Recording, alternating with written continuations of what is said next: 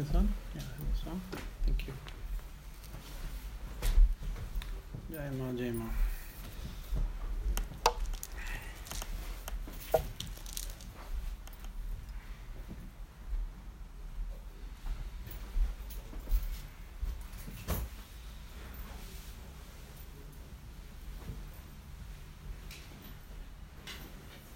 Om देव्यमत्रिक्ष मङ्गलां भक्तवृन्देभ्यो सर्वालोकाय Mangalam.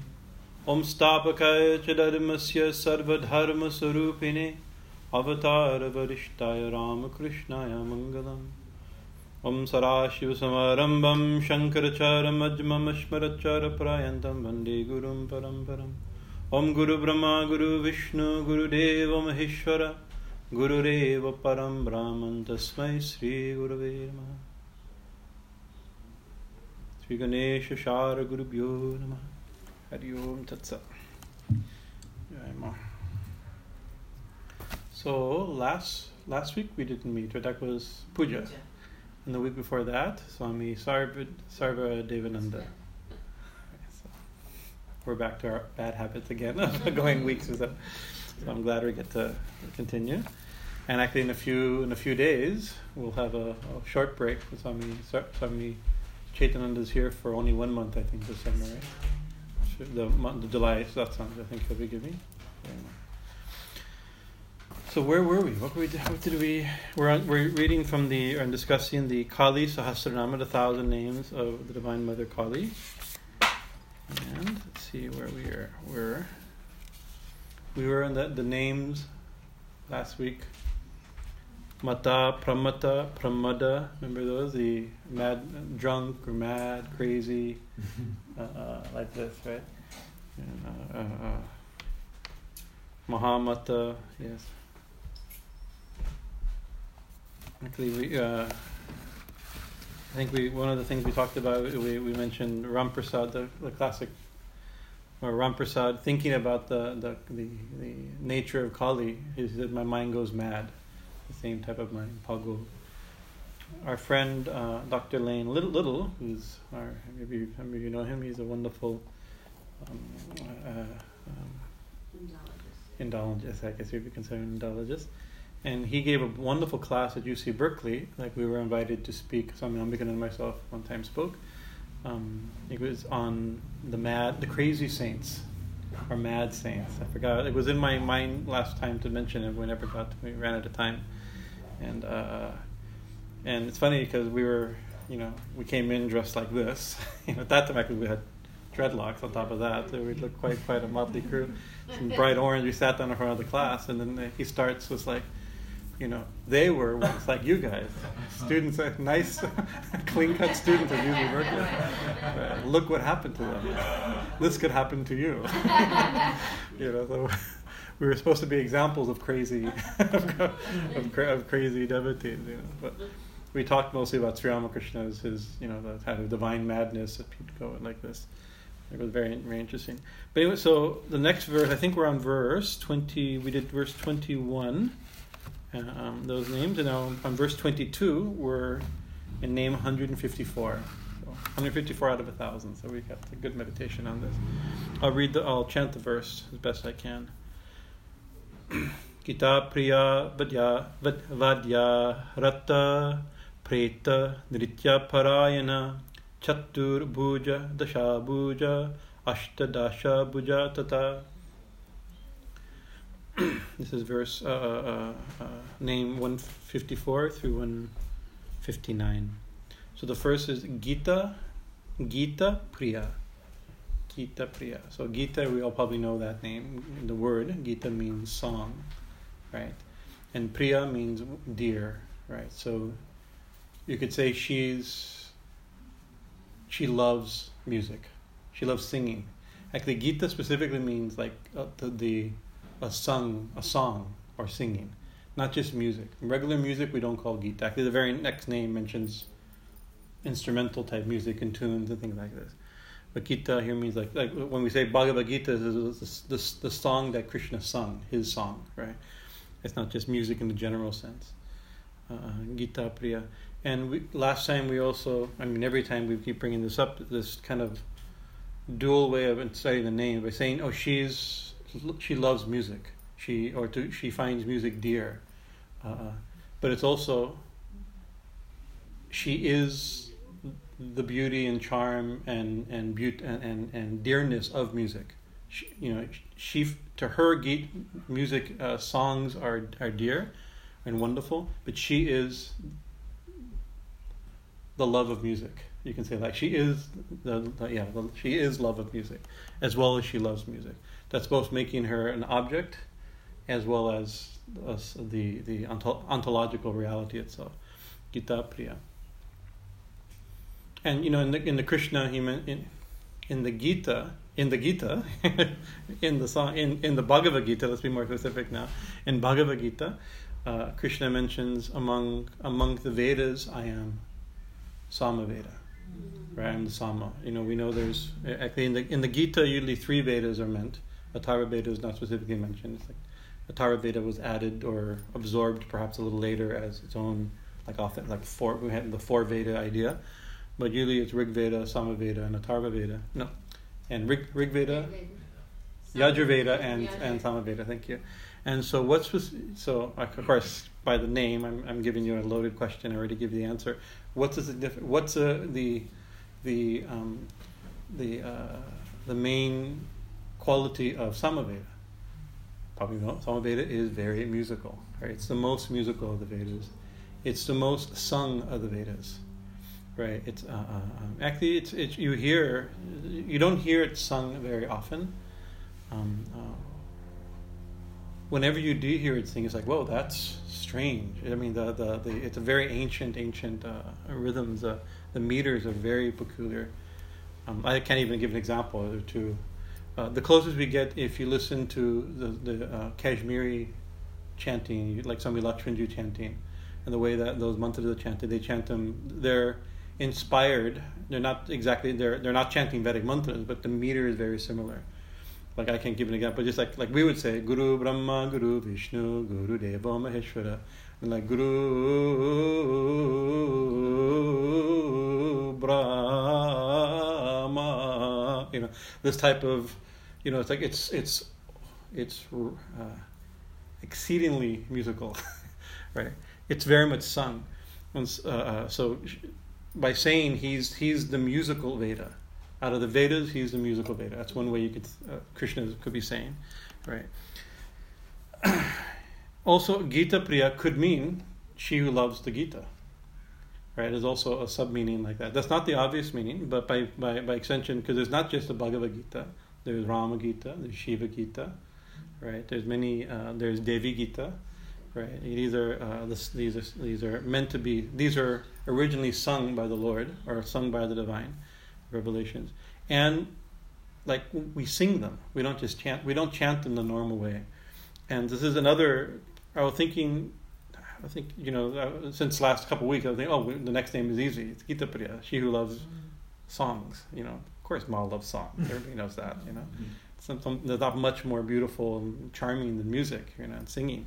Singing dancing music right? These are the uh, um, but there's something about there's a I was trying to remember and I I, I could find it. I, I know which book to, I just remember just now I remember what book it's in. Mm-hmm. In a very large book called Hindu Dharma by the Paramacharya of Kanchipuram. It's in there where he's mentioned in Vedic recitation, in classical Vedic recitation, there are six mistakes. Right? I think that cannot be done during during Vedic recitation. One of which is Gita. They should not be sung. This is of course not referring to Samaveda, which is by nature the most melodious but in other words, that, that when you're chanting, the Vedas are chanted, right? Like, you know, Om Namo Bhagavate Rudraya Namaste Rudra Manyava. Now, you know, you can, you hear, sometimes we hear, and I also like, but it's a consider, I know it's considered a mistake. You hear, like, there's CDs of, like, the Gayatri Mantra sung right? You know, Om Bhurvasvaha. You know, it's like it's very catchy. You know, like it's, it's, now I started it the whole night. I'm going to be with that. You hear it all through Rishi. And uh, you go to a holy place in India that they're blaring out of every cassette shop or CD shop. Cassette shop. Wow, it's been a while. you know, cassette shop. Anyways, we're talking ancient Vedic times here, right? Uh, uh, or now uh, we, we have a CD of the Mahamrityunjaya mantra sung in mus- to musical form. It's actually very beautiful, right? And one thing, at least we got the mantra going. It's it's kind of that that repetitive and catches the mind because the mind loves not just loves music, right? But by the Veda's own standard, those are mistakes, right? The Vedas aren't sung. They're not, you know, what you can the difference between chanted and something that's voiced differently when you sing it, you know, and and uh, uh, and and there's other one of which is to chant it in a too soft, faltering voice.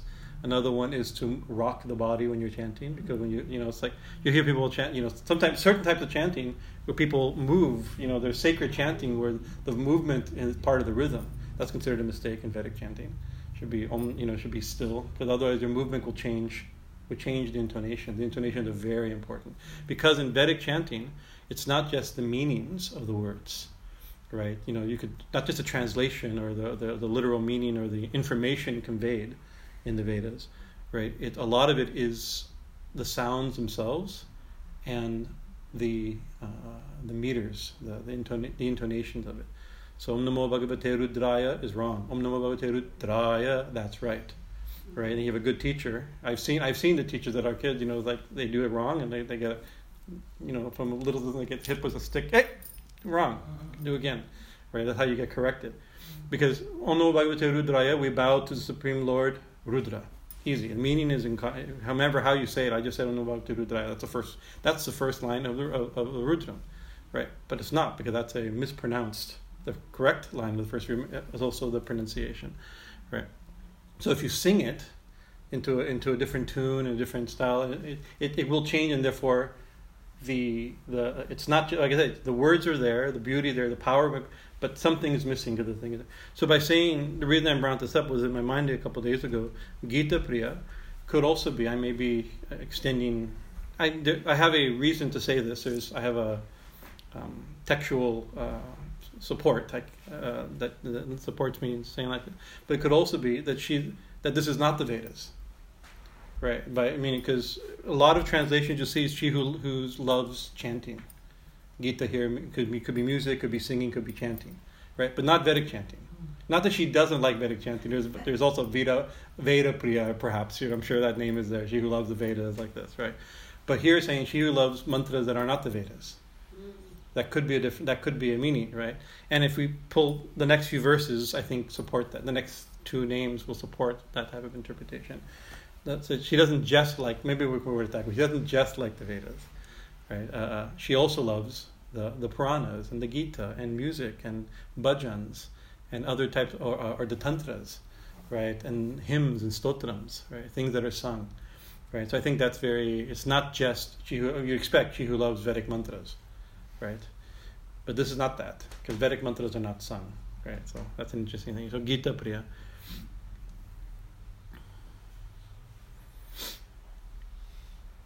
So the next name is Va, uh, Vadya, Vajrata. Vadya, Vad, Vad, I have to get the right long shorten. Vadya, Vajrata. Vadya is like Gita. It's also a type of music, but it's not sung music. This is instrumental music. Right. So it's again, it's, it's that's showing it's a different it's a different category. It's singing, dancing. These these songs uh, and and instrumental music show like an orchestra would an orchestra plays Vadya, not Gita right? It's it's playing it's playing this type of mu- uh, uh, instrumental music, and also by extension, doesn't just mean instrumental music. It means the rhythms and the melodies and the harmonies and the of, of music, right? Those intricacies. That so first one Gita Priya, she who loves that, or who you could even say who's in love with music, even that has that subtle meaning. Uh, uh, Gita Priya, but here here's Vajja Rata. Rata here, um, something like Priya, it's more. Uh, um, um, it gives extreme pleasure from it. It pleases her. It's almost better. Rather than that, that she finds music dear, she finds music extremely pleasing. Rata. Vajrata. Vajrata. So so you have singing and you have music. We imagine we have to have dancing in there somewhere. So the next name has dancing, but it's a little peculiar, as Kali names can be, right? We, we said there's Kali imagery is what we called it. What our, our official theological term is Halloweeny, right? Has a little bit of that kind of has ghosts and goblins and skulls and and and and swords and like this, right? So this is like that. So here, so it has the word nritya. Nritya is dancing. So we know dancing. Preta nitya, the dancing of what's a preta? We've had long many names on preta like two years ago when we started this hymn, right? Uh, ghosts, spirits. Uh, uh, uh, uh so it means ghost, right? Like we have, like in Buddhism, we have the hungry ghost as a preta, right? It means spirit, this type of stuff. But we've established in our when, we dealt with the cluster names was was preta, preta, preta, preta. The word preta was in, in eight or nine different names. We spent a lot of time describing what's usually meant by by use. Here, preta means um, corpse, right? Although corpse has other shava for corpses, other name for corpses, but but when she has pretasana, she's sitting on a corpse, not on a spirit, right? So like that, it's used like that, right? So preta, preta nritya, the da- dancing corpses. So you're ready to get good. Right? We got music and instruments, uh, singing and music, and dancing corpses. So let's get. so preta nritya parayana, right? So that's the actual name. Preta nritya parayana, and this nritya we get Nataraj you get all these names that that and these these names are for different uh, permutations of the term for dancing. Okay. Parayana. So parayana. It's interesting because in these clusters, I, I, believe, and this is generally believed with with Sahasranamas, it, each name stands on its own. It's a long list of names, go, but they're clustered in a certain way. They're by by theme usually, sometimes by sound of the words words are clustered because of the plus sound is be repeated in three four times for instance like that.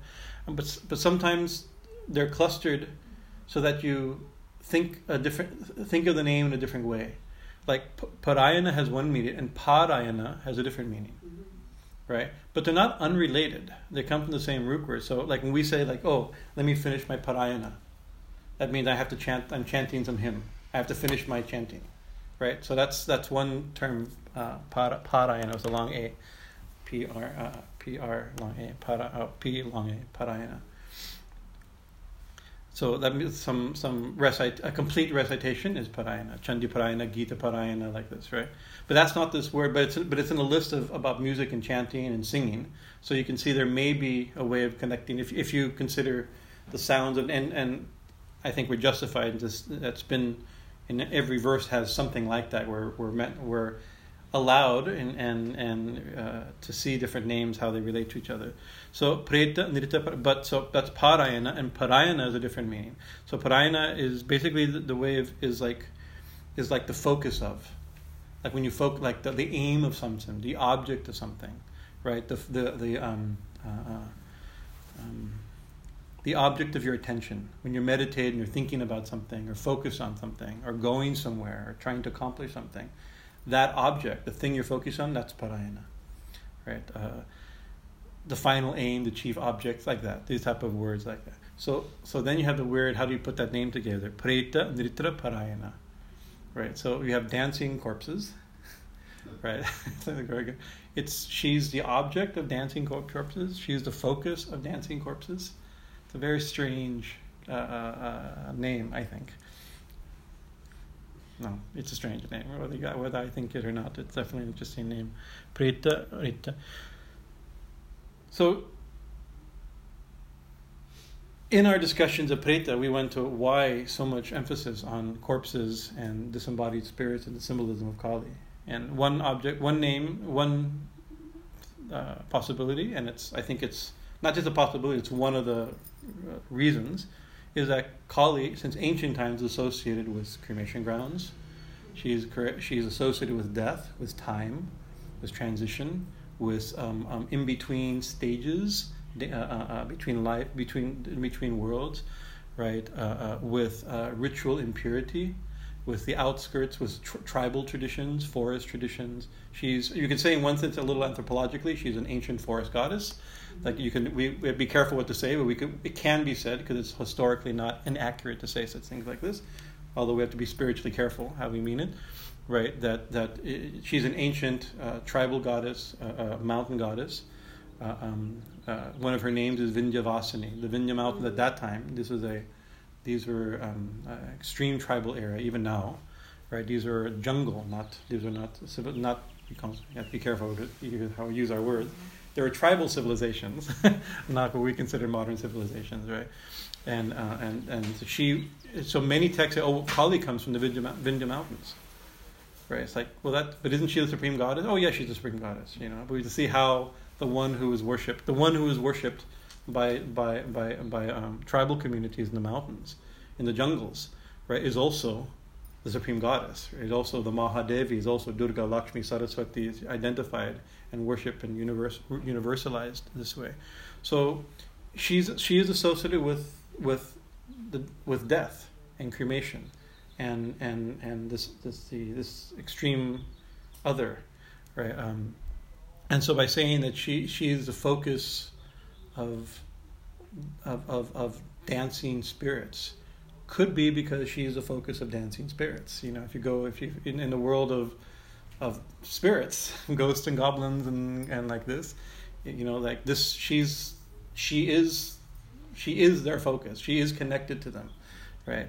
But yogis we, we look at these texts well they must have some yogic interpretation some philosophical some theological some sophisticated interpretation Right. I think that the the the older uh, view is quite sophisticated. Actually, we, it's, it's not our worldview because we're not, we didn't we're not we don't have the background of of of, of a, we don't have that uh, we didn't grow up in the jungle in a in, in a pre um, I'd say pre society, but you know by tribal society consciousness.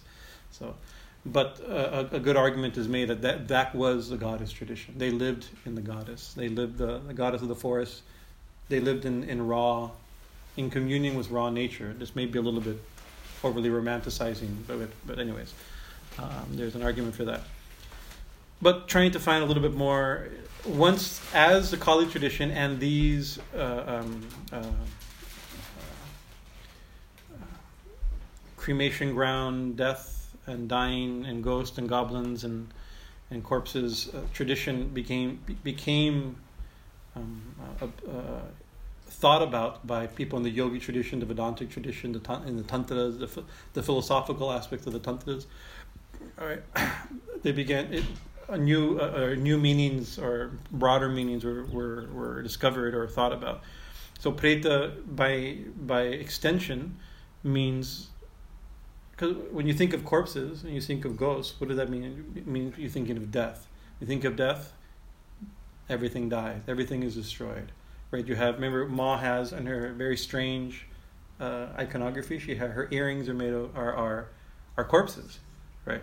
What type of corpses?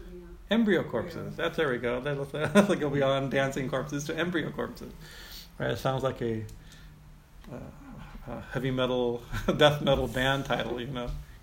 Uh, uh, embryo embryo corpses. That's my favorite band when I was in high school. Um, there isn't such a band, but um, because and that's because it's taken it, it, the corpses and embryo have to do with birth and death and the body, right? And well, a corpse when a corpse comes alive, I mean, whether even if you go back, like some people believe that this is the very source of religion when we, we're realizing something survives death there's a problematic with this kind of interpretation, but this is one very common. Maybe a lot of people think, oh, ancient religions, and people began to think that something survived the death of the body. That's the beginning of animism, and that we began to see a spirit behind material things. There's a whole development of ancient, uh, uh um, and turn of the century uh, philosophy, uh, Western philosophy on, on the source of religion.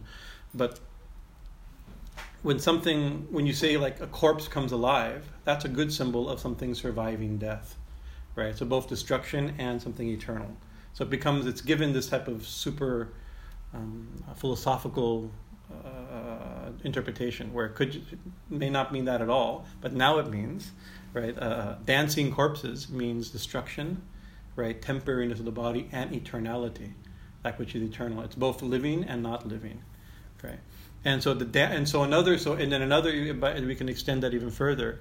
Preta by meaning dead body, also means death, right? Is a sign. What's a sign of death? A corpse, a dead body. You can't get a better. I mean, nowadays we use like a, a skull, right? Like you, you put a skull. Dangers that you'll die. You put a picture of a skull, right?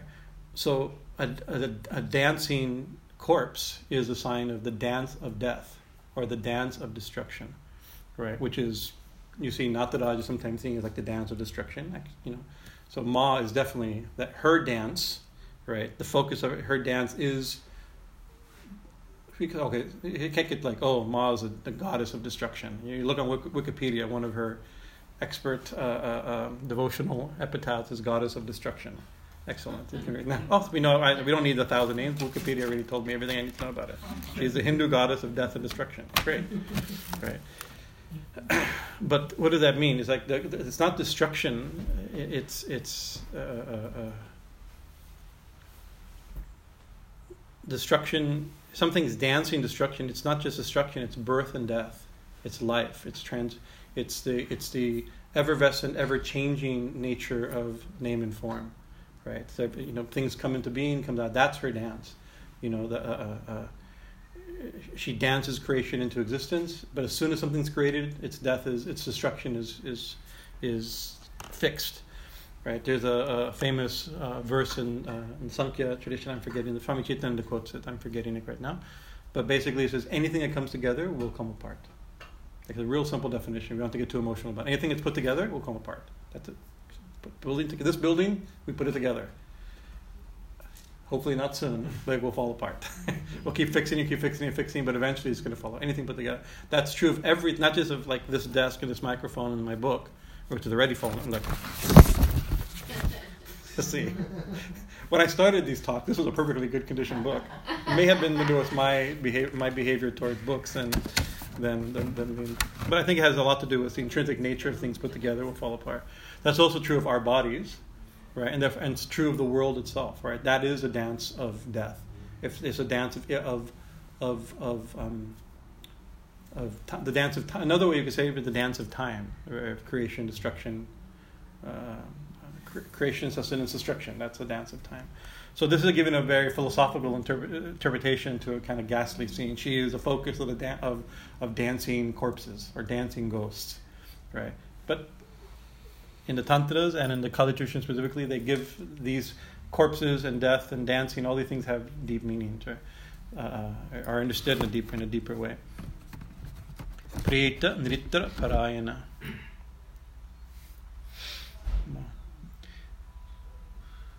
But also by saying it's Parayana, she's the it's the object of it. So either she's dancing, she's the corpse dance. It's not clear in the language whether she's a, a dancing corpse right?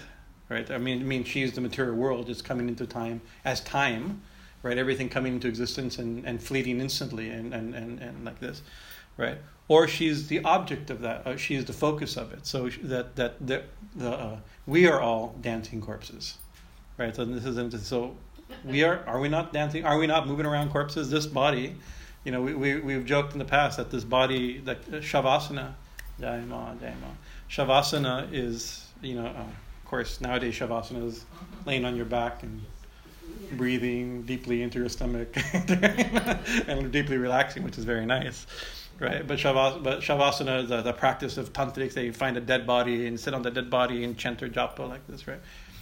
That's something, you know. I don't suggest it. It's not legal in many states at present. Uh, uh but uh, so, but we say we think that this body is our shava. This is a dead body right? And this is what we sit on. We're all the time sitting on this dead body.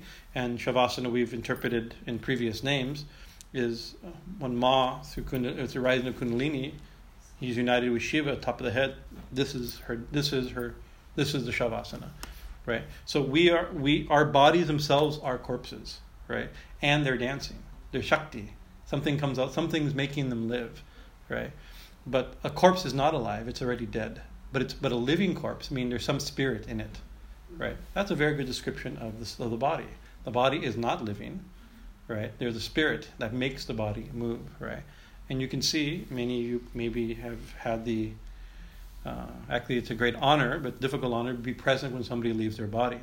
Be, you know, from one moment to the next, what happens when something is so valuable, so much concern, so much care, and then afterward, you know, you deal with emotionally deal with the reaction, and then you arrange to have the body removed. Right? What's the difference, right? You know, when there was a the one corpse was moving, and now the corpse is not moving. Once the corpse was dancing, now the corpse is not dancing.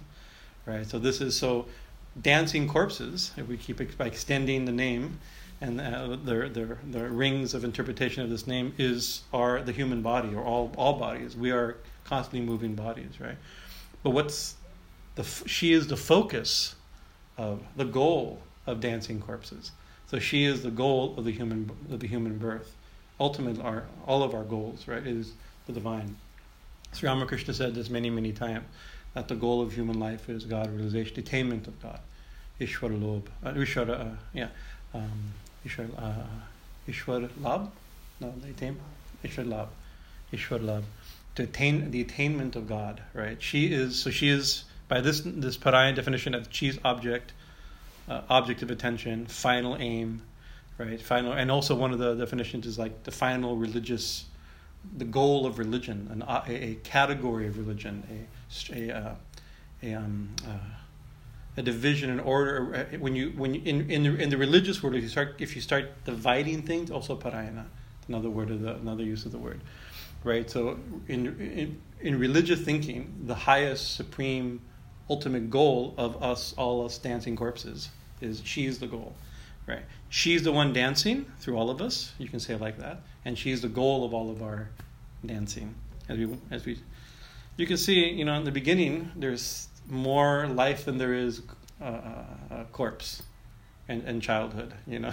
you see, there's, there's all energy and, and, and no and very little. But as we get older and older and older, I'm finding this right. This week has been tough, right? You know, it's like the the spirit trying to animate this corpse is not so easy. The back's hurting and things like this. You know, you can you can feel like oh, hold on. You know, you can really feel it. Like wow, this is not. You can, you can see the dynamics of it.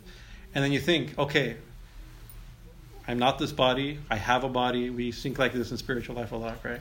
I'm something inside the body, something unchanging within the, within the changing body, or something slowly changing and quickly changing, but we don't know how to interpret like this. But whatever it is, what's the purpose of it? She's she is the purpose, right?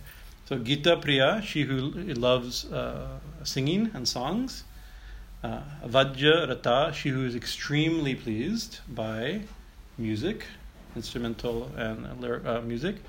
Preta Nritya Parayana, and she who is the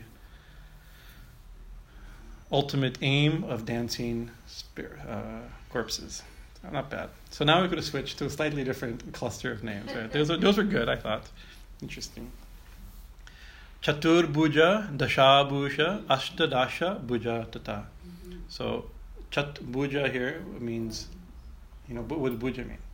Arm. Arm, very good. So asht, uh, uh, chatur bhuja means she has four arms. And then dasa, dasha bhuja, she who has ten arms. Is it easy? And ashta dasha bhuja, she who has eight plus eight, ten arms, which means 18 arms, right? So these are obviously referring to different different iconographic uh, understandings or images of Ma. Chaturbhuja is this is specifically about uh, the text is about Kali specifically, and so the most images of Kali that have become at least the Dakshina Kali that's become the most predominant form of Kali being worshipped is seen with four arms, right? Uh, so then, we, but ten arms, and uh, four arms, and ten arms, and eighteen arms, and a thousand arms. There's all you can keep. You know, so many images that have all these different type of things. Um, so we have to think what this. This is something that sometimes people have a hard time. People outside Hinduism don't quite understand. I remember I had I got uh, a little in high school.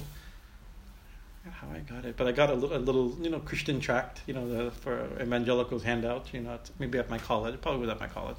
Colleges are big places to hand out evangelical tracts. And I remember this one was black, right? The whole thing was all black, and of course, all written in capital letters. You know, you know it's true if it's in capital letters. That's the first sign is, of, of, of, religious discourse is capital capitalize the whole thing, right? But it, but it had a lot of little cartoony things, and it had like and it had like a, a fictitious little meeting between you know the, a Christian missionary going to India to in a village in India and having a conversation about their God, our gods, you know and and the person was, and and the person like going, well, how many heads does your God have?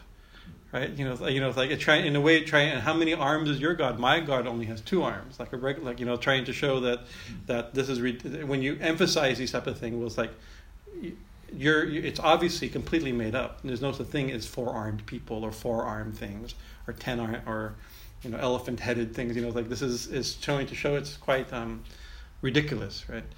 There was a book uh, written in the like turn of the century. Swami Ambikananda had his father's antique shop. It was called This Believing World, right? And it was teaching. It was it was one of these romantic, full Orientalist type book. Uh, uh, meant for a popular audience at the turn of the century, right? And it described, one of the lines, grotesque elephant-headed deities. Mm-hmm. Right? I'm going, oh, that's Ganesh. He's like the least, he's like the most cute and the most, most adorable of all our grotesque-headed de- deities, right? But you know, but if you think of like, you start thinking, oh, this is but, but the way I'm interpreting. So similarly, the, the four, and so I was, was one of our teenage kids that we have, our, our second generation teenage kids when I was saying when, when somebody challenges you, oh, you, you guys like you should you should challenge back. What? How many God? Your God only has one head? Ah, oh, that's a very weak God. Our God has so many heads, you know, or so many arms. Only two arms? That's like a regular. That's a common thing. Or a thousand. So much more powerful. You can, if you take it at that silly level, it's. But actually, it's not silly. There's a meaning to that because arms mean something, right? And in in the world of, now we're dealing with both a visual iconography and a spiritual meditative uh, uh, uh, visualization iconography Revelation iconography. Like this, my notes here, like they're just a bunch of little squiggly lines, right? You know, little little letters typed out like that. And if somebody didn't know English, right, or didn't uh, uh or know reading in general, right, would look at this, and if they, you know, they may some people would know I can't read that, but it must have some meaning, right? That's a humble position. I don't know what the meaning is, but it must have some meaning. Other people, I see people reading and turning the pages. They must be getting something out of it and going, ah, bah, so beautiful, or the I disagree with this, right? And arguing on the point, or have some meaning like that. But other somebody look at this, they're, you're pretending. It has no meaning. Look, it has no meaning. Look, just squiggly lines. If you don't, if you don't know what the language is, it has no meaning. If you don't know what the language is and you're stupid, it has no meaning. Because actually, if, if you don't know what the language is, then you know, I mean, there's many things. I mean, I'm very bad at Devanagari right? You know, it's like I mean, you know, Atmaram in, in, in, in one month learned Devanagari more than I've done in all these years. It's not that hard. I just I don't have, I have a limited brain space left. I, I learned it three times, you know. But you know, it's like, but it's like, oh, I look at that. I, okay, uh, my, my textbook has, has the Devanagari and has the translation underneath it. Transliteration I can read. The Devanagari I'm not so fast at right now, right? But I know it's not because I can't read it. I know it's like not meaningless. Somebody can read it, right? You know, it's like you can read it right? Most people, I mean, it's, it's the same script of Hindi. I mean, uh, more than a billion people can read it, yeah. right? It's not that hard. and, and, and, I used to be able to read, I just forgot it already because of lack of practice, you know. So to say that it's meaningless is foolish, right? To say I don't understand it, that's humble and, and admits your ignorance. I think that's, a, that's a, so. Similarly, with with with with iconography, with imaging, right? You have to we the these things have meaning. They have a language they're reading. So one of our friends coined a term like you know we have this term iconoclastic, right? This is traditions that tear down uh, images, right? Uh, uh, uh, uh, uh. so one of our friends coined a term iconoblastic, he says Hinduism is iconoblastic. I'm going, it's like, what is that word? That's a strange word. It's a made up word, you know, right? But it means it, it, it, it creates images. It creates icons. It's, it's like where there doesn't need to be an image. Like, for instance, we don't need dancing ghosts to, to get the point about the nature of the body. But we got, we got, we got, we got dancing ghosts in the previous line, right? So it, it's, it, uh, we, it creates, it's, it's, it's, it's an extremely visual religion. I remember, uh, uh, let's see, at, uh, in, in, Berkeley, in my religious, because I was a religious studies major at UC Berkeley, and religious, uh, and UC Berkeley doesn't have a religious studies department. So I was a, I was a religious studies major. Now they have, it's completely gone now, right? But at that time it had, it had a department, but not really, right? So it was, you took like anthropology religion from an anthropology class and sociology religion from sociology. You did the same thing. There's no, there's no, you know, I had four or five classes with an RS in front of it. Everything else is from another perspective. So, in a certain sense, for most people, those classes were their introductory classes to religion, right? In most of those classes.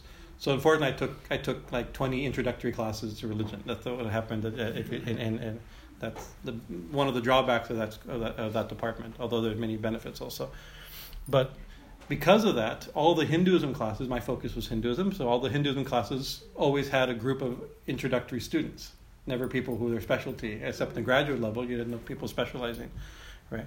And so there was a small book, very famous book by Diane Eck, right, called Darshan, right, Seeing the Divine in India, right? I was assigned that book, I think, nine times, like, uh, because it was new, it was no because you you cannot get so much of Indian philosophy and Indian practice without understanding the idea of of of the of, of, of Indian iconography, Hindu iconography, right? The nature of iconography, the aniconic images of like shalograms of Shivalingams and yantras that are, and then the more anthropomorphic ones, and and and and so th- these things have meaning. So it's an, I, I would suggest the book if you haven't. I mean, not anybody here, but somebody wanted to in, in, to understand a little bit. It's not a bad um, uh, introductory book. But I had I didn't read it nine times. I was assigned it nine times. Once was once or twice was enough to get the point.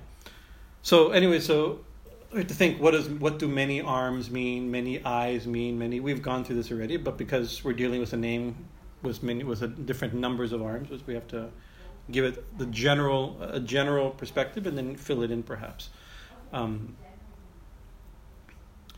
could just be because God has four arms. It could just be that, you know. Like, would I give any philosophy to it? It's like Vishnu came came and said, "I'm Vishnu," and he had four arms. It could just be that.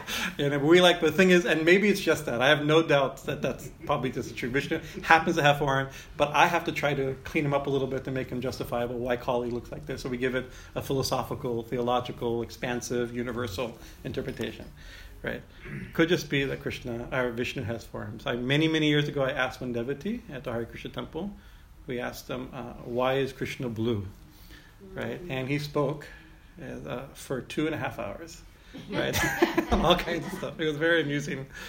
At the end of which, he realized he had not answered why Krishna was blue. And he stopped. He says, Krishna likes blue. And he got up and walked away. I'm going, that's probably the best answer. Krishna's blue because he likes blue. It's a pretty color. You know, he, you know it's like we're trying to give it, he, he was, we, we want something that satisfies a different part of us than, you know, Kali has four arms because she has four arms, you know. But we, we'll talk a little in a more general sense. What is the four arms? Or multiple arms, or multiple heads, or multiple eyes. So, like in, in, in, in Western um, uh, theology, we things we attribute to God, like omnipresent omniscient, uh, omnipotent, right? These are uh, these are a type of words with the the omni words, right? The uh, all all pervading or all powerful and or uh, all knowing, right? So if you were to, you can you can write the idea God is all knowing, right? That's a good you can and we get the idea when it's what I mean. If we were to show it in a picture, right, not in a sentence, right? We could we could perhaps show like faces in all directions right? He just sees everywhere, like like that. Are all powerful. Hands are signs of power. We do stuff. Our ability. You can show multiple hands to show multiple power. That's one. That's a very simple first sweep at multiple arms, multiple heads, multiple eyes, like this, right? And then those the it's not just multiple hands and multiple arms. They usually those arms have things in them. They're either mudras, right, showing something or holding something, usually weapons, right? Like Vishnu holds a club and a, and a lotus and a conch and like this, right? In this classic this description of uh, depiction of Dakshina Kali, she ho- she holds a sword and a severed head. We've spent many many many hours in various talks on these on the on the symbolism, so we won't go too much into it. And she gives a Abhaya Mudra and and a Varada, Varada Mudra, the giving of boons and the giving of fearlessness, right? So that's uh, so multiple arms various powers. It could be that, that, that, that meaning. Multiple arms holding various things, right? Uh, um, those things are, are, themselves connected to the deity. Like, you know, like Kali holds is connected with swords and skulls, and Vishnu's with different things, and Shiva holds a trishul, and Damaru like that. But those things are not just arbitrary. There's stories that describe how Vishnu got his conch and Shiva got his trishul, right? There's a lila behind it. But once again, we try to give it, we can give it philosophical or uh, symbolic meaning, right? So, you know, then like, the sword becomes uh, could become death and transformation. It could also become discrimination, the difference between uh, real and the unreal, the value. You know, this type of it's interpreted this way. The, we use a sort of discrimination like that. Um, a spear could be, of course, there's a story where Ma's fighting with a spear, right? But if you give an interpretation, that spear could mean, and yogis have interpreted, and some commentaries explicitly state it, so we're not making it up, could mean concentration, right? Where something is is like a spear is something that's that's straight and narrow and to a point, right? You aim at one thing. An arrow, an arrow is also something you aim at. You know, so so it has this type of concentration or focus, right? Uh, a danda staff, right? Danda also means um, uh, uh, discipline and punishment and and and and, and um, uh, governments governance, right? So it has that meaning right? Uh, um, so like that, we can start giving, we can start attributing those type of meanings to the to to to which he's holding. They're also these are at, oh the the disc, Vishnu's disc or Ma also holds this uh, Sudarshan. So that's given many times the image of time, right? But also Sudarshan has actually means auspicious vision. So it's a deeper. We have to go deeper into what Sudarshan really means. There's, we'll get actually. There's a, a wonderful. What started me actually being even interested in the Kali Sahasranama is a cluster of names where uh, uh, her it, about her her her uh, chakras, right? Uh, her connection to the chakra is very interesting. That's what started my interest in this text. So we'll get. To, I don't want to say it and then not having to say when I get to my favorite verses. So I have to restrain myself. Uh, but so that's another thing. So these, uh, they're also seeing the the image can also be interpreted. These are cosmic powers. That that's how she does things. But when we say she's all powerful, what are her powers? She has the power to create, the power to destroy, the power to sustain, the power to purify, the power for to chastise. You know, so all these are representative of the various powers, right? Another way of interpreting. Another way, in the Chandi, for instance, we're encouraged to interpret um, these weapons as also aspects of sadhana, right? And it's not so much like, oh Ma, you come, Ma, Ma, Ma Durga, like Durga Puja, Ma, you know, with your weapons, please kill the demons. I, I have a problem. You with your weapon come and fix it. Of course, she can do that, right? There's no doubt. But you do what happened, like in in the um, in in Ramayana, uh, uh, Lord Ram in the one of the one of the versions of Ramayana, Lord Ram had to do Durga Puja, right? To to to fight uh, Ravana, but he didn't do Durga Puja so that Durga would kill Ravana. He did Durga Puja that he would have the strength to kill Ravana. Right, Mahabharata also Krishna was, uh, took Arjun to do Kali worship Bhadra Kali, right? Not that Kali would kill the Kauravas, right? That he would have the strength to fight the Kauravas, right? So these her shaktis are different powers that God has, right? Um, um, are seen as aspects that we need, right? That that her actions within us is us acting, right? With these aspects of uh, these weapons of sadhana, different aspects of sadhana, perhaps another interpretation. In the in the in the um, um, Stuti, the second uh, hymn, the second hymn in the Chandi, uh, Indra, um, uh, he prays with the gods. He, he, he speaks in the Devi's language. He, he's assuming what the Devi must be thinking.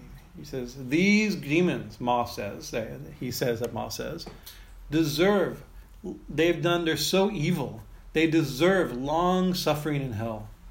Right? But, she says, they put in her mouth, right? Let them attain liberation by being, by dying by the we- by the weapons held in my divine hands. Mm.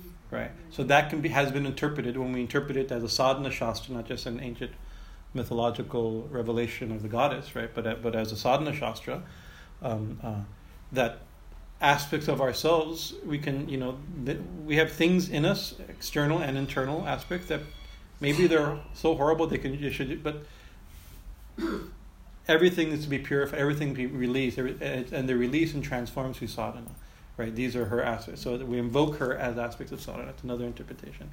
There's another uh, connection is by having four arms or ten arms or sixteen arms or a thousand arms, right? It sometimes connects her to other deities, mm-hmm. right? So here it just says Chaturbhuja. Of course, Kali has four arms, right, in her most common form, right? That we worship at least right? But she's but there's other deities that have four arms. Like the most common, the most common deity in, in, in, to have four arms is Vishnu, right? So some commentary on on Kali Sahasranama state that this is connecting her, showing that she's Vishnu, right? Or she's connected to Vishnu. She's like like Vishnu with four arms, like this, you know. And so you can see sometimes to use that type of thing, like we have in the corner here, we, we have a, a deity, a rare deity called Sadbhuj Mahaprabhu, Lord Chaitanya Mahaprabhu. So the story goes there are three uh, recorded instances in Chaitanya Bhagavat, Chaitanya Charitamrita, but there may be more also, where he showed himself in a unique or a revelation to somebody, or somebody had a revelation, rather he showed himself, or somebody had an, an aha moment uh, that that and seeing him both he was a sannyasi at that time so it's symbolic of a sannyasi is a water pot and a danda. These are the iconographical triggers to represent sannyasi right? And that's chaitanya sannyasi. But he, there he also has a flute two hands holding a flute and two hands holding a uh, bow and arrow right? Mm-hmm. showing that he that he's rama holding the bow and arrow. He's krishna holding a flute and he's chaitanya mm-hmm. right? So here, having six arms is showing there's a meaning behind it. By saying Chaitanya has six arms, mean that he's he's he's Chaitanya, our, our Lord, the great master. He's also Krishna and he's also Rama. So, like when Sri Ramakrishna, he was he was Rama, he was came as Krishna, has come again as Ramakrishna, right? He didn't reveal such a form, right? But he made such a statement. If we were to show that, maybe he maybe he did reveal. I mean, Chaitanya, we, we believe revealed that. But even if he didn't, if we believe that, or if he told us that, how would you show that? You could show it exactly like this, right? Hold, he's, he'll, you know, show. Now all of a sudden, a two-armed person has six arms, or when, when in the Gita, Krishna um, uh, uh, uh, shows his universal form and freaks out Arjuna, right? I Arjuna too. And then he, then he prays, "Let me see your original form." So then he becomes a four-arm form, and then he takes on a two-arm form right? The four form is important. It's not just I'm the cosmic death and time and creation and everything's being swallowed by me and there's this big, almost frightening, overwhelming cosmic vision, right? He's also Vishnu, right? And he's also Krishna, his friend, charioteer, right? You know, and teacher, right? But the two, the four form is an important thing to see because by showing that, he showed he's Vishnu. Mm-hmm. He's not normal, right? That even the, the four arms means a divine being, right? I mean, Chaitanya the joke said if we had four arms, we'd have a hard time sleeping. You know, you know, thank God we don't have four arms. You know, it's like our original four arm form, maybe. You know. So. so, she has four arms. So another, another point about the four about the multiple arms and the four arms. Ma here she she has four arms. See four arms. Now you see four arms. Beautiful, right? But next, but she also has ten arms and she also has 16 arms. And another place she'll say she has a thousand arms, or thousands of arms, maybe, you know, infinite amount, ananta, something like that, right? Uh, uh, so obviously these aren't all her arms, right? So either she's showing, or we're seeing, or interpreting this particular rupa, or it's not the full thing. So by this, by the six, actually, it says 16 arms. 16 is a, a classic number for a description, and from her top arm to her lower arm, there, there, she doesn't just have four arms. She has she has eight arms on this side, and eight arms on this side. We're seeing the two top and bottom, and the top and bottom, the two extremes. Just like we see two extremes on the left and right in the Kali imagery, right? We have blessings and boons, and then swords and severed heads, right? This is the two. So the the types of um, symbols are going to be a little more on the transformative, corrective, uh, uh, um, uh, harsher aspects of life, and then the more blessings, nurturing, deduction aside parts of life, right? Uh, so it's it's the full. She she has unlimited actually. In tantra we use kalas. She has unlimited kalas, right? rays or aspects or digits. You know, just like the moon. We think, oh, we have, we we easily think of full moon and new moon, but we know there's 15, 16 digits of the moon and 15, 16 digits on the other side of the moon, from dark to light to light to dark, right? right? But we usually think, oh, dark, light and dark, right? Either two, it may be in between somewhere, right? But actually, each one of those, but each one of those has a thousand arms and digits in between. Each one can be shown and shown. And so when we, when we when we saying two extremes, we've talked about this also. Kali and her images are dualistic images, how the one becomes the many through duality, through birth and death. through pleasure and pain, through health and happiness, these two extremes, the left and right side. But actually, it's not the world duality. We always say, we've mentioned before, the world duality are, are, is our language. It's the world of multiplicity, duality between uh, good and bad, night and day, birth and death. These aren't the only two things. It's not a binary system. It's not only birth and death. There is birth and a billion permutations until death, right? And between light and dark is not you know it's not either day or night. It's morning and a second after morning, a second after that, and a billionth of a second after that. There's unlimited. So that, so actually, by saying duality, we mean multiplicity, and we're just giving two extremes for the sake of explanation, uh, uh, images. So her two her two sides are the world of duality or multiplicity, and the extremes are showing unlimited uh, changes in all as- aspects of life, the different uh, kalas. So uh, she has four arms.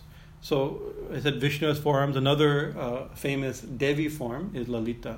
She's usually seen in her most common Dhyan mantras as having four arms, holding different things than, than Kali does, but or showing, I should say, showing different things. They all hold the same thing. One holds all these things, but they're showing different things. And actually, it's interesting. That's actually the language. She sometimes it's used holding, sometimes it's used, she shows mudras or shows weapons. Right? It's what she's revealing at the time. Can you close that? I'm getting a little cold. Thank you. We were going to do outside today, but I think it's good. The temperature went down quick. yeah. Thank you. I have 10 minutes. Mm-hmm. So Dasha Bhuja, she also has ten arms. Right? And so there are forms of Ma with ten arms. Actually, we have um,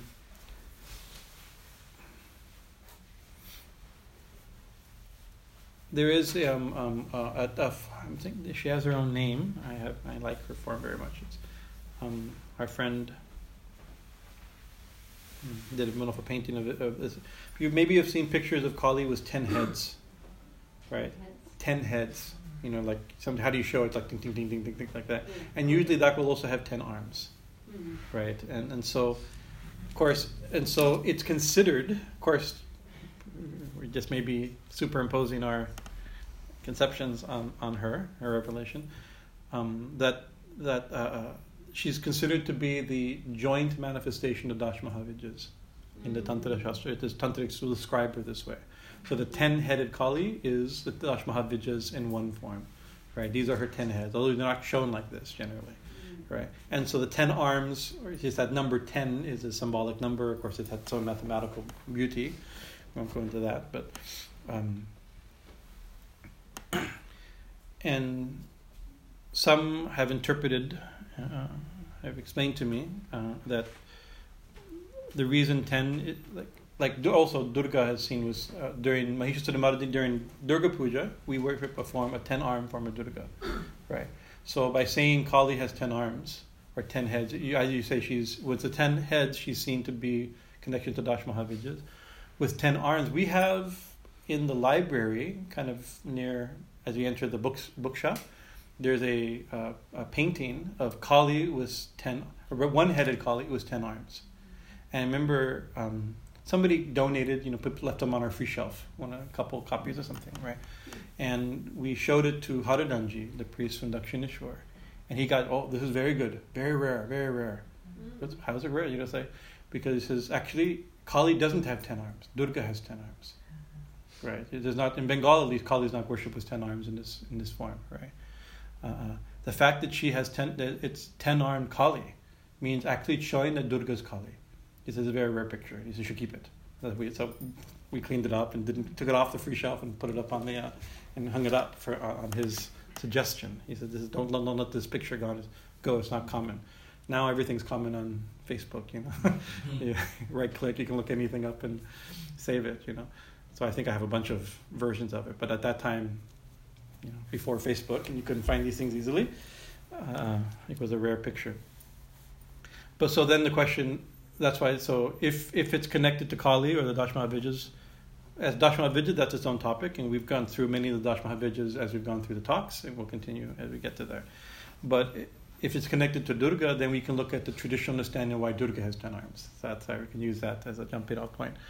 So some say that the ten arms are connected to the ten directions. That's an obvious thing, right? Mm-hmm. We, we reach in different directions, right? And and many years ago, thirty years ago, actually, at the yoga center in Costa Mesa, right? Uh, they had their Durga Puja. Durga Puja was just a small picture of Durga. They did, you know, on the shrine. They did, and and the, um, the Guruji there, Ramakrishnanandaji, he said, "Oh, you see, at during the fall, this is a very simple interpretation, but still, I've never forgotten. I mention it almost every year during Durga Puja, during Navaratri talks. It's stuck in my mind. He says, during fall, we become complacent.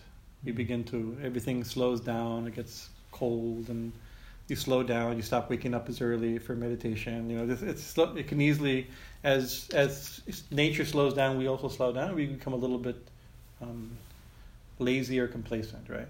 and so we invoked Durga, right? Was and, and, and, it was her ten arms in ten directions, and she she removes, uh, uh, she protects us from the ten directions, but she also awakens and, and destroys laziness and complacency to wake up again for a spiritual life. So that's one interpretation about the directions. Right. Another one is is is about the senses. She controls the ten senses. Hmm. Of course, we don't usually. Do we, how many senses do you have? Oh, well, that's the problem. You're missing five senses. so these are dealing with. Okay, you have the in Sankhya. You don't just have the senses. You also have you have the the elements. Then you have the senses that interpret the then the tanmatras, the, the sense objects, the sense perception. You know, like that. So you usually that's how the ten are, are gotten. Right. So she's so she she is expressing or manifesting through all perceptions in all directions. That's one way of looking at it, or connected to the Dash Mahavidyas. Ma. Ashtadasha Bhuja. She also has Tata. Also, did we mention Tata? It, it, it, has to fix it in. It, it, it, it wasn't. It's put in. This word is put into um to match the meter but also it's like also she has you can also put it into the into the into the sentence structure she also and also 16 arms so what are the 16 arms right 18 arms 18 arms 18 arms that's what i meant to say each time 18 arms Ma. so just like a 10 arm form uh, uh, is connected by some as aspects of the Dash Mahavidyas, right? Some will connect the 18 arm form of Ma with the Navadurgas. Right? We have outside, we have an 18 arm form of Ma of, of, uh, uh, above the Shiva Lingam yeah. by Hanumanji. Had that beautiful. And it was very nice. A year, I was sitting right here giving, giving class on Navaratri, on the Chandi hmm. right in the middle of the, of, the, of this description of the battle, and I forget maybe the the, Dhyan mantra was Ma has eighteen arms. I'm, I'm not sure if it was just there. It would be cool if it was there. It's been years and long, so I could probably say it. People believe me now, but probably be a lie. Probably be a lie. I remember I, I keep adjusting the story in my head to get better and better. But anyways, in the middle of the thing, two men walked in carrying this very heavy uh, marble image, right? Of, and we're talking about Ma's manifestation holding all these weapons, and she comes in, walks in, they put her down right there. Mm-hmm. Actually, even putting her down cracked the uh, marble. We had to fix. It was cracked for years, only recently fixed. Uh, uh, a broken piece of marble there, right? And then she was in this corner for years, if you remember. And then finally, we had a place for her, right? 18 right? So we we like this form very much. And also, there's a a beautiful. Uh, my favorite painting of an 18 form of Durga is in there's a a booklet on the on the on the Navadurgas by um, Gita Press, and the cover is an exquisite painting of, of uh, 18 arm Durga. 18 arm Durga. So she's a, so often, like for instance, the cover of a book on the Navadurgas, you can see she's connected to the the art, the, the nine forms of, of Durga, the Navadurga form. That's one thing. then we once again tried to give it a little bit. If we tried to give it some some metaphorical yogic interpretation, it has been done by others. So we can. They say so. This is how do we get to eighteen? We have five elements: earth, fire, water, ether. We have ten senses, five, the normal five and the other five that she doesn't have, and then uh, manas, ahamkara, and buddhi, right? Mind, intelligence, and ego right? These are 18. So these are considered in certain lists. We have, of course, we usually think, oh, we have how many ta- how many tattvas do we normally have? You know, uh, 24 tattvas. There's different ways of listing, but this is one a classical way of listing. Of uh, like in the Gita, it says, "Oh, there's earth, fire, water, ether, and then mind, intellect, and ego. These are the uh, nine, three gross and five gross and three subtle elements, right? So here it's a similar way of doing this. Is five elements, ten senses, mind, ego, hmm. intelligence. This becomes eighteen, right? So if you got to give it, we love these type of things. We keep we keep coming up with. I can if work if I work at it, I probably can even make a few up. These these I didn't make up, but you can come up with what eighteen has some because eighteen is a fascinating number, you know. Yeah. So. Uh, and nine's an important number. Nine, nine, of course, nine is nine is the goddess number. Right? So nine is the goddess number, right? And of course, the Sri Yantra is associated. It's, it's nine all over. It's based upon nine triangles.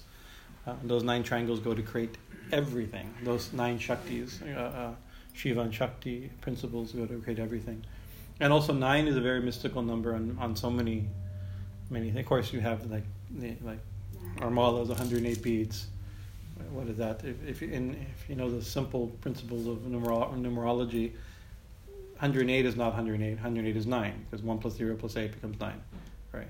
So let's say we chant or 108 so we chant so if we chant 108 mantras we actually we, it, it, it, compresses into nine if we let's let's say this to 54 54 instead of half 54 is 5 plus 4 becomes 9 mm-hmm. if we do let, let's cook, let's it into 4 into 27 that's 4 so 27 becomes 9 mm-hmm. let's do two malas so we got 108 and 108 becomes 216 that becomes 9 right? So it's like you, you, no matter how you play around with it, it always becomes nine. It's a foundational. It's not. It's been all the 108 Upanishad, the 108 Gopis, the 108 Tattvas, you know, the 108 chakras. It's it, it, we've whether everything's based upon these numbers that, that we attribute it to, or we just make sure everything. Every list of the Upanishad, there's different lists. All of them end up to be 108 because 108 is a mystical number, and there's a reason why it's a mystical number. So nine, it's because of nine. Nine is the Devi number. Even in, in Catholicism, we do um, like we have Navaratri, we have novenas, right? And growing up, we do these are nine nights after somebody dies or something. We chant the rosary. It's a nine nights after the goddess. The goddess's number is nine, right? Mary's number is nine in the Catholic in Catholic rituals and, and prayer prayer cycles. Hmm? And nine openings in the body. Nine holes in the body, like this, yes. And bring, there was a uh, we have a tantric yogi friend named Shankaracharya, our Tennessee yogi and years ago at Big Puja, he, he came up to to um, uh, to uh, uh, Prakash. He said, "Oh, you're you're a very holy man, Prakash." No, no, Swamiji, I'm not. He kept, you know, you're trying to be the humble position. You know, no, no, but I'm a worldly person. You know, we do our trying to get away from being like embarrassed publicly by a yogi. No, no, I know it. You're a holy man. he kept he kept pushing it. Finally, he revealed you have nine holes. you know, to, uh, you know, like the, the open to the body. It was this yogi joke. but he went over the entire. It went, it went up several hours in the in the in the sandbox outside the big puja. It was very funny. and I think Saranjit, you you mentioned you found the eighteen armed form of Ma in the Chandi. Did you write me? There's a. I think we were discussing a while back. I was actually looking before. Maybe, maybe, maybe it wasn't you. I think it was you. I thought maybe it was. Maybe it was years ago. Yeah. Right. It was something like we're trying to find where does this. Uh, when we found in the Chandi, the different cha- most of the chapters of the Chandi, I think 16 of the 18 chapters start with a Dhyan sloka, right? Some uh, uh, mention a, a, a, description of the goddess, right? And there's one where Kali is described, almost like it's Kali and Mahalakshmi. It's an unusual uh, rupa, right? But she's described as having 18. I've, the only time I've ever seen a description, and like, like we have an 18 arm form of, Dur- of Durga, but I've never seen a Dhyan sloka for that. And maybe it wasn't you. I think it was you, but it would have been like five or six years ago. Yeah. it was a long time forgotten. I was looking. I was looking at our Facebook like messages. Maybe you sent it to me, but before trying to remember what's that verse, what's that verse. But there is such verses, you know. Okay, I think we actually did pretty good the verse Gita Priya Vadya Rata Preta Nritya Parayana Dasha Bhuja Ashtadasha Bhuja Tata. So I had actually written all my notes for the next group of names. I'm thinking I'm, I'm a little mentally tired today. Came after a big puja and too much rice. and paneer. So when that happens, sometimes, sometimes it's been like that where you sit down, like, oh, I have more, and pretty soon, like, you finish the verse, and it's like ten minutes into it, like, I don't know.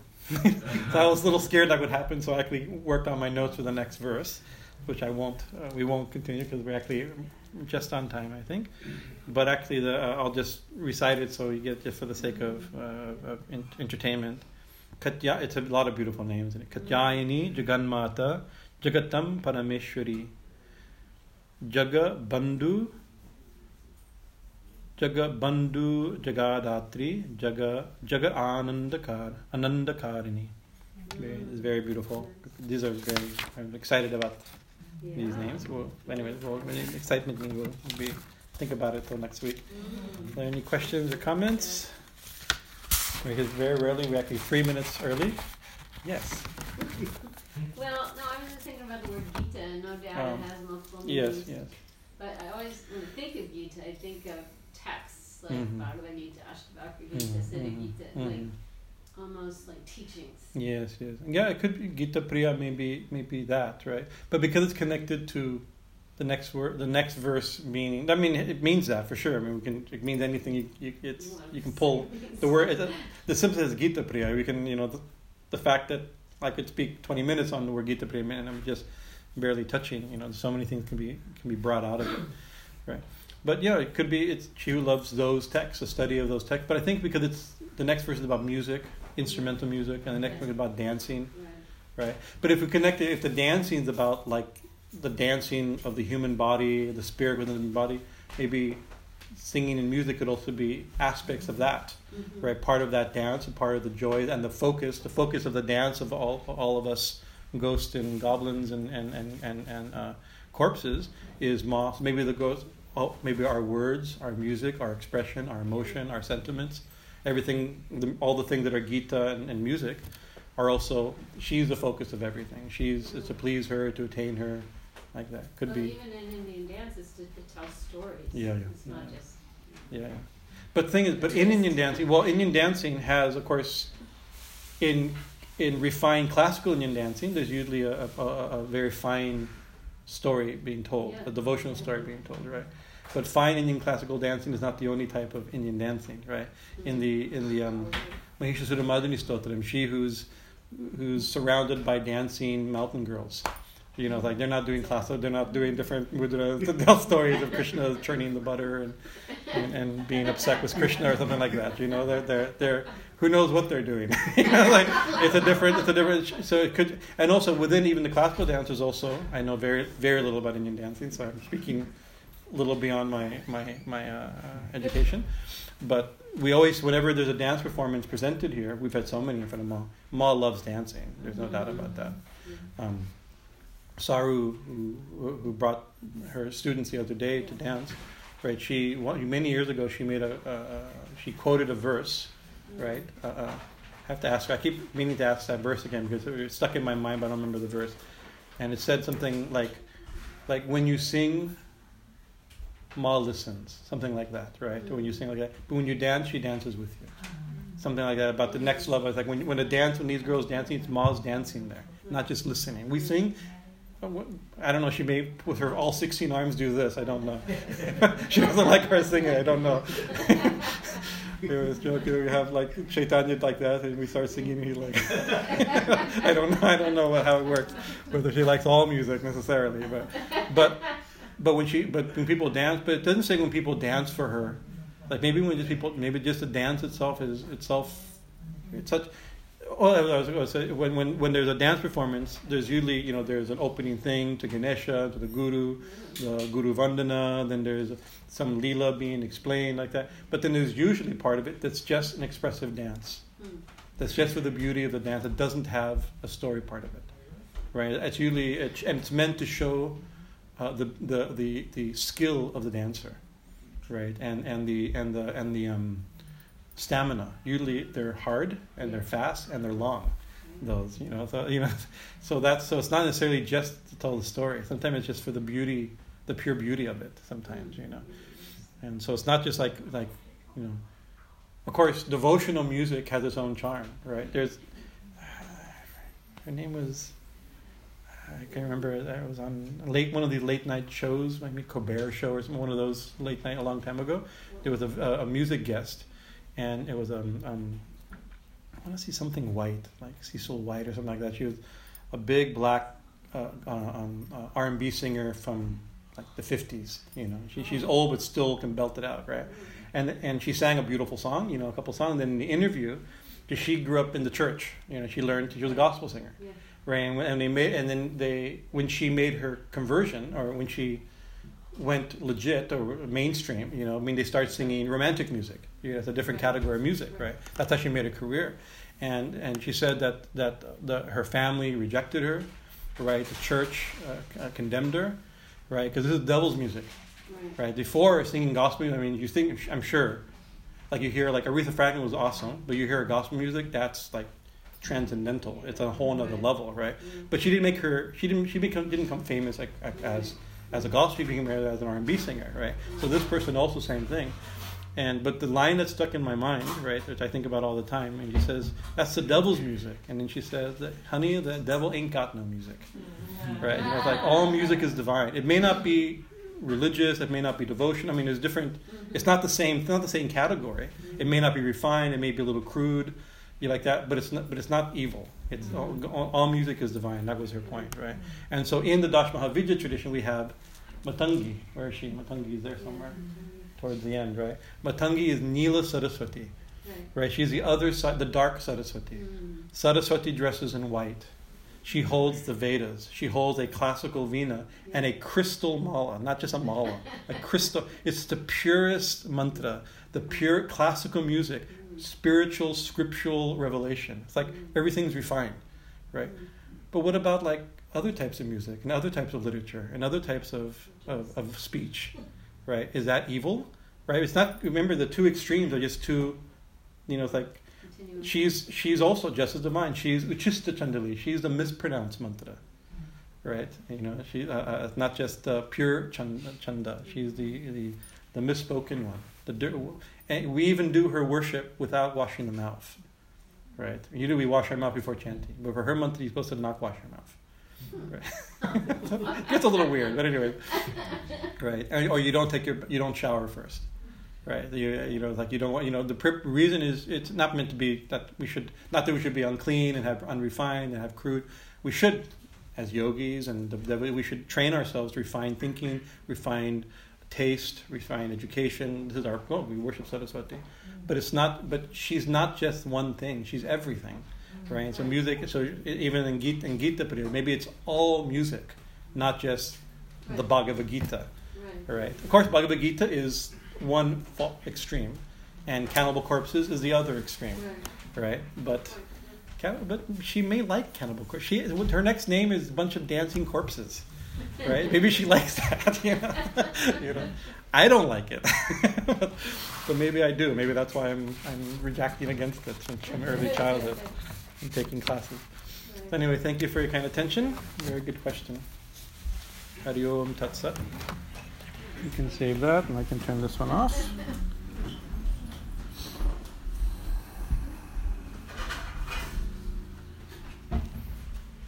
Only five minutes late, and that's your fault because you asked a question. But the answer was so, was it?